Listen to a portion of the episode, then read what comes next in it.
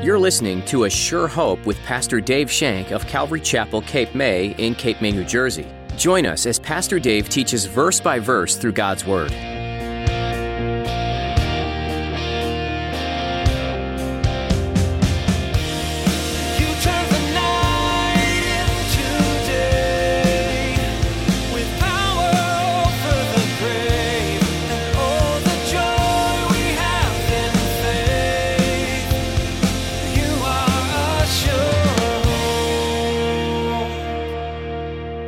I'm going to pull out my final witness. I'm going to pull out the big gun. I'm going to win. You won't believe the Father? That's fine. You won't believe John the Baptist? That's fine. You won't believe my works? Okay, that's fine. You won't even believe the scriptures, your own scriptures? Okay, that's fine. Here comes the big gun, folks. I'm going to pull him right out and I'm going to nail you right on it. He is your accuser. Our accuser? Who is that? Oh, and by the way, his name's Moses. The religious leaders and Pharisees had every right to look at Jesus with skepticism. As Pastor Dave will explain in today's message, the problem was that they had constructed rules and interpretation of God's law that contradicted the heart of God and made it impossible for them to see the truth of who Jesus was. Now, here's Pastor Dave in the book of John, chapter 5, as he begins his message The Best for Last. You are sure. John 5. Feel the need to read from 31 through 47, since we've just got through studying that in depth for a while now. So I'm going to read those verses, chapter 5, 31 through 47. You can read silently as I read aloud. John chapter 5, beginning in verse 31. If I bear witness of myself, my witness is not true. Jesus is speaking. There is another who bears witness of me, and I know that the witness which he witnesses of me is true. You have sent to John, and he has borne witness of the truth. Yet, I do not receive testimony from man, but I say these things that you may be saved. He was a burning and shining lamp, and you were willing for a time to rejoice in his light. But I have a greater witness than John's, for the works which the Father has given me to finish, the very wick, the works that I do bear witness of me that the Father has sent me. And the Father himself, who sent me, has testified of me. You have neither heard his voice at another time nor seen his form. But you do not have his word abiding in you, because whom he sent, him you do not believe. You search the scriptures, for in them you think you have eternal life, and these are they which testify of me. You are not willing to come to me that you may have life. I do not receive honor from men, but I know you, that you do not have the love of God in you. I have come in my Father's name, and you do not receive me. If another comes in his own name, him you will receive. How can you believe? Who receive honor from one another and do not seek the honor that comes from the only God. Do not think that I shall accuse you to the Father. There is one who accuses you, Moses, in whom you trust. For if you believed Moses, you would have believed me, for he wrote about me. If you do not believe his writings, how will you believe my words? Did you know that determining the order of witnesses in a trial is like deciding the batting order of a baseball game? It's all about strategy. What witnesses you're going to call, when you're going to call them, is an extremely important part of the trial because the witnesses are the storytellers. The witnesses tell the story. They're the ones who saw it happen. They're the ones who know all the particulars of the various thing that went on. They can explain the evidence clearly, and they're the ones whose testimony can convince a jury of a person's guilt or their innocence. In chapter 5, Jesus has been accused of a crime. He's been accused by the religious leaders, a crime that carries the penalty of death. Jesus has been accused of breaking their law concerning the Sabbath. He healed the lame man on the Sabbath day, a man who was lame for 38 years. And then he proceeded to commit blasphemy when he said that God was his father, making himself equal with God. We read in verses 31 through 47 how Jesus responded to the religious leaders' accusations. He presented testimony after testimony of witness after witness to support his claims. He saw John the Baptist. It was John the Baptist who announced Jesus coming into the world when he actually pointed at him and said, Behold, the Lamb of God who takes away the sin of the world. Jesus said of John that he was a burning and shining lamp. I love that. And that they were all attracted to him. And they all went to him for a while. And many of them were baptized by John the Baptist. Jesus would later recognize John the Baptist as the greatest of all prophets. The greatest of all prophets. Why? Because when he saw Jesus, he said, There he is. But none of the religious leaders believed him. None of the religious leaders believed John's testimony about who Jesus was. Secondly, Jesus said, Okay, then believe me for the works that I do, the works that were accomplished through the Father. The, those works alone bear witness that the Father has sent me. They bear witness that I am the Son of God.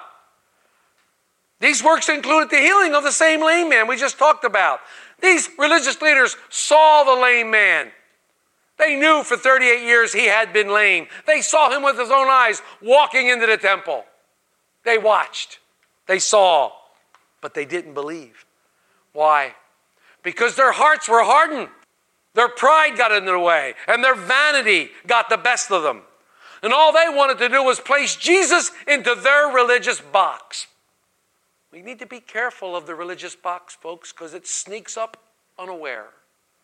And sometimes we find ourselves in the religious box. Sometimes we find ourselves wanting to place others in the religious box. We need to be ever so careful of the religious box. We had a long discussion about what the religious box was. We need to be ever so careful. Thirdly, Jesus said, The Father Himself testifies of me. This should have been enough. This should have been more than enough. But they didn't hear the voice of God because they didn't have God's word abiding in their hearts. They refused to believe that Jesus was sent by God. The last one that we studied was although they knew the scriptures, they studied the scriptures, they searched them continually, they missed the fact that the scriptures spoke of one person and one person only, the Son of God, who is Jesus Christ. They missed it. Now we read and studied John 2:25 when Jesus said he knows all men's hearts. Jesus knew that the religious leaders only wanted to be honored. They wanted to be revered by the people. They wanted to be served by the people because they didn't have the love of God in their hearts. Jesus knew that of them. Had they had the love of God in their hearts, they would have been meek. They would have been humble. They would have been willing to serve. And I look at this as a great litmus test for our life. This is a great litmus test to see if we have the love of God abiding in our hearts. Are you meek? Do you have humility? Are you willing to serve? Or do you want to be served? You are the one who wants everybody to look at you and acknowledge you. It's a great litmus test of the love of God in our heart. Jesus warned them hey, you're not going to believe in me? Guess what? Someone else is coming. Someone else is coming, and him you will believe because he'll honor you. He'll give you the honor you so desire because you don't seek the honor from God, you seek the honor from man. Where do you seek your honor? Are you looking for man's approval? Are you looking for man to pat you on the back? Are you looking for that attaboy or attagirl? Is that all you work for? Is that all you do? When you do something for someone in need, are you looking for that? Are you waiting for that? Because if you are and you get it, that's your reward. Hang on to it because that's your reward. Where do you seek your honor from? Jesus laid out his case pretty well. He methodically produced witness after witness after witness to support his claim. He laid it out right there. It was a strategic order to get the beneficial effect that he wanted. Hearing these things, these religious leaders should have immediately fell to their knees and repented. They should have immediately fell to their knees and accepted Christ as the Son of God. They should have turned to him on these witnesses alone. Even only on one of their witnesses should they have turned to him but they refused to believe. Their hearts were so hard. Their hearts were so hard. They refused to believe. They continued in their unbelief about Jesus' identity. They continued to reject him. So Jesus says, Okay, I'm going to pull out my final witness. I'm going to pull out the big gun. I'm going to one. You won't believe the Father? That's fine. You won't believe John the Baptist? That's fine. You won't believe my works? Okay, that's fine. You won't even believe the scriptures, your own scriptures? Okay, that's fine. Here comes the big gun, folks. I'm going to pull him right out and I'm going to nail you right on it. He is your accuser. Our accuser? Who is that? Oh, and by the way, his name's Moses. Moses? Yes, let's look at 45. Do not think that I shall accuse you to the Father. There is one who accuses you, Moses, in him you trust. Jesus brings out the big gun. Jesus brings out the one who they're trusting in for their deliverance, who they're trusting in even today. They're still trusting in the name of Moses as deliverer. And Jesus brings that by out. He's the one you're trusting in. He's the one. Jesus declared, wait a minute, I'm not the accuser. I love that. Jesus does not accuse you. If you remember correctly, turn one page over to chapter 3. Look at chapter 3, specifically verses 17 through 21. Jesus says, I'm not the accuser. Look what he says here. He says, For God did not send his Son into the world to condemn the world, but that the world through him might be saved. He who believes in him is not condemned, but he who does not believe is condemned already, because he has not believed in the name of the only begotten Son of God. And this is the condemnation that the light has come into the world. And the men love darkness rather than light, because their deeds were evil. For everyone practicing evil hates the light and does not come to the light, lest his deeds should be exposed. But he who does the truth comes to the light, that his deeds may be clearly seen, that they being done in God. Jesus says, I'm not going to accuse you. I didn't come to accuse. That wasn't my job. Jesus says, Hey man, it's not my job. I'm not going to accuse you. I am not going to, I am not your accuser. I didn't come to accuse the world. And here, I love these verses that we just read in John 3. Jesus reveals the heart of a father. The heart of a father who would send his only begotten son to earth. What was Jesus' job? To bring salvation to mankind. Jesus' job was to bring rescue, to bring hope, to bring healing to mankind. Listen to one commentator said about this Some men will, in fact, be condemned, and that as a result of Christ coming into the world. But the purpose of his coming was not condemnation. The purpose was salvation for all who would call upon his name, for all who would believe. Jesus is saying to these religious leaders that he's not the accuser, but there is an accuser. An accuser of the entire nation. And him you've placed your trust in. His name is Moses, Moshe in Hebrew. Moshe. Now, John told us in chapter 1 that the law came by Moses and grace and truth came by Jesus Christ. Jesus said, Moses is the one accusing you guys. Why does Moses accuse them? Why would you think Moses was accused them? Well, for one thing, Moses laid out the law. Moses received the law from God and brought it back to the Israelites and said, Here's God's law. You have to obey this. You have to obey it one line by one line. You can't disobey any of it. You've got to obey it all. Moses told them how God would have them live. And then they haven't lived up to the standard. So the law stands as an accuser. Moses represents the law. He stands as the accuser. He's not the redeemer. He's not the savior. The law cannot save you. The law cannot save you. The law cannot make you righteous. The law cannot make you righteous, though the law is good. Law will make you realize just how far short you have fallen from God's grace. The law will show you this. Jesus is saying, hey guys, don't think I'm going to stand up and accuse you before the Father. The one you're trusting in, the one you're believing in, that's Moses. He's going to accuse you. He's going to accuse you for you believed him. The Jews trusted Moses. The Jews revered Moses. And you know what? Many of them still do to this day. To this day, they still revere Moses. Let me give you some example. Listen to what the great Hebrew historian Josephus said about Moses. Quote, he was one who exceeded all men. He had a graceful way of speaking. He had full command of his passions. He was as great a general and prophet that was ever known. When he spoke, you would think you heard the voice of God himself. Pretty nice commentary on Moses. But then, in Deuteronomy, in the last chapter of Deuteronomy, verse uh, chapter 34, it's believed that Joshua writes this about Moses. Since Moses had already died, they believe that Joshua wrote this because Moses wasn't type, the type of guy to write this about himself. Joshua wrote this inspired by the Holy Spirit. In Deuteronomy 34, let's look through 10 through 12.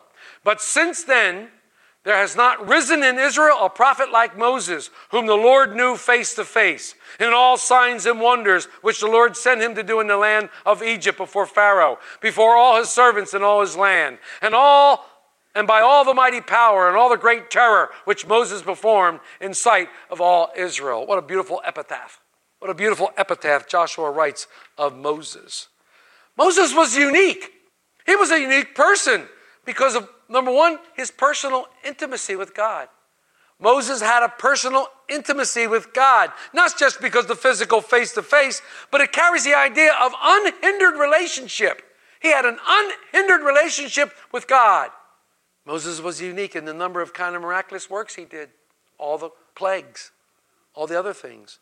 Moses was unique in the power and authority in which he would lead the nation of Israel. Moses was a very unique man. And since then, there has not risen in Israel a prophet like Moses. Sure, there may have been great leaders. There may have been great prophets and there have been great priests. But before the coming of Jesus Christ the Messiah, there was never one man who held all those titles simultaneously like Moses like Moses. To this day, the Jews, as I said, revere Moses, and they still call him the deliverer. When I was working at Cape May Tech, there was a young female PE teacher who was Jewish. And we spent a lot of time talking about Christ.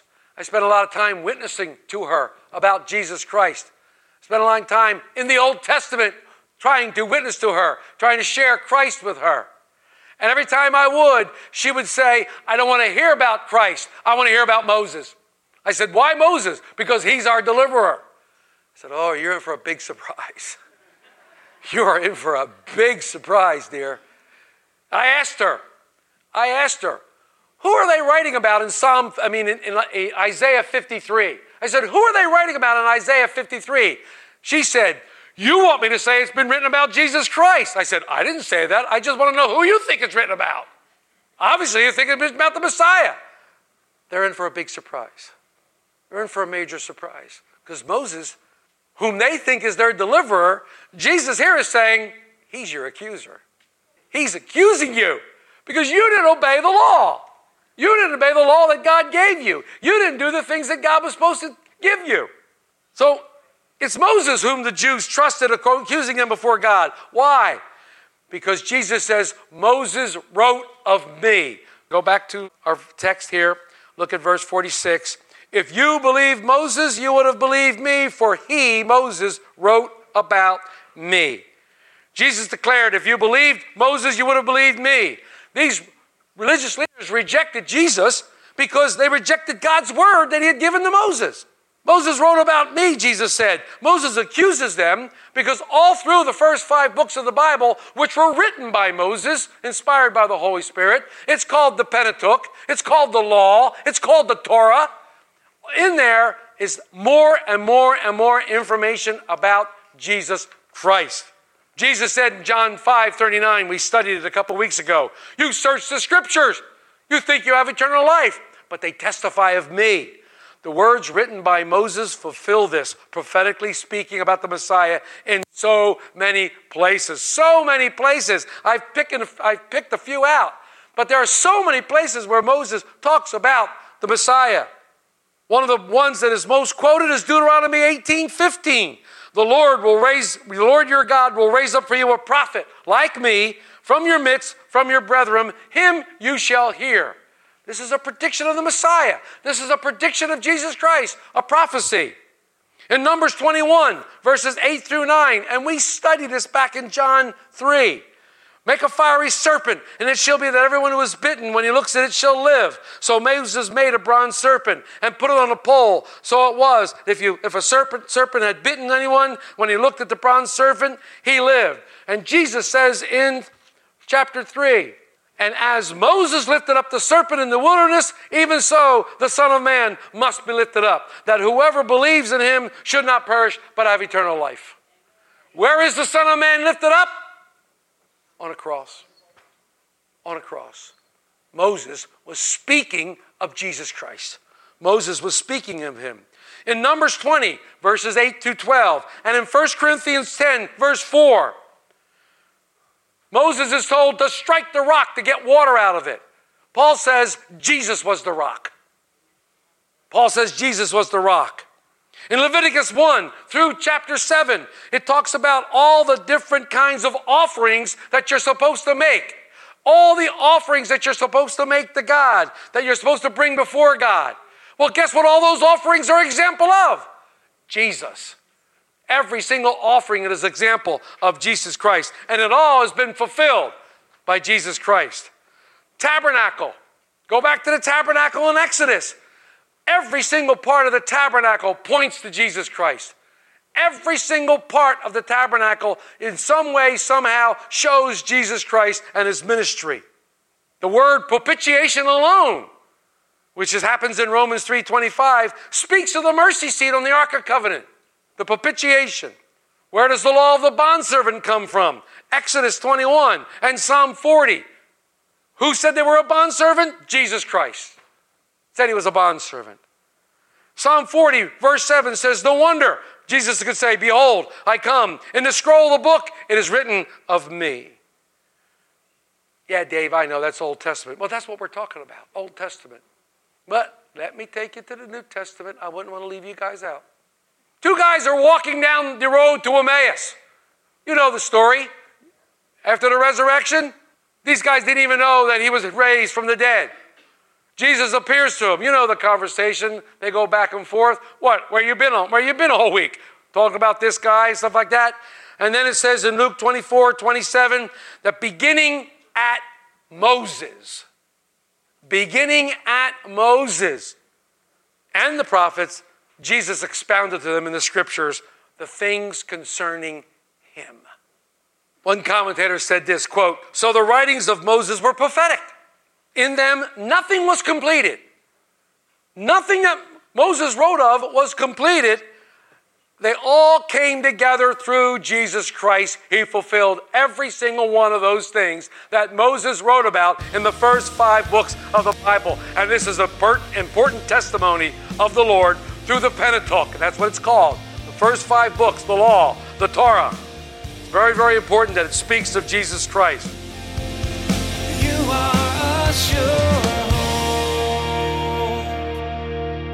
Our time with you is coming to an end today on A Sure Hope. On our next edition, Pastor Dave Shank will continue this journey through the book of John. But for now, you can listen to more teachings from this series online at ASureHopeRadio.com. We encourage you to download these messages so that they are available wherever you go. You can also subscribe to our podcast on iTunes. Just search for A Sure Hope and see the latest editions as soon as they're posted. If you're enjoying these teachings and would like to get more involved with the church behind this ministry, we'd love to meet you at Calvary Chapel Cape May for a time of worship and Bible study. We meet weekly on Sundays at 10 a.m. Give us a call for more information. Our number is 609 884 5821. Again, that's 609 884 5821. Otherwise, you can visit A Sure Hope Radio for times and directions. If you're not able to join us in person, we're streaming our services on Facebook Live. Just look for the link on our website at asurehoperadio.com. Thanks for listening to today's message in the book of John. We pray you continue to be blessed as you study the Word and that you discover how God's doing great things in your life. We look forward to you joining us again as Pastor Dave has more to share from this book that entails where Jesus walked and the amazing wonders he performed while here on earth.